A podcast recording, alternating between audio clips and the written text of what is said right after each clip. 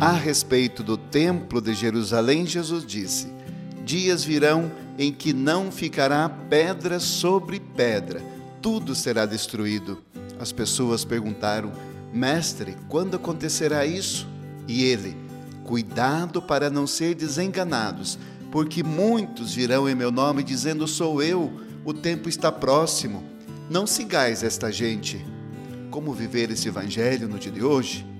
Hoje temos que escolher o canal e os programas de televisão, temos que selecionar as fontes de notícia na internet e até os livros que falam de Deus, pois nem todos são bons, mas nem todos os que anunciam o Evangelho são bons pastores, alguns são lobos, estão sempre por aí distribuindo falsos milagres e visões aterrorizantes.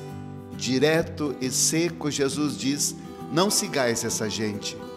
Quer certeza, quer segurança, siga a palavra de Deus que nos vem pela Igreja Católica.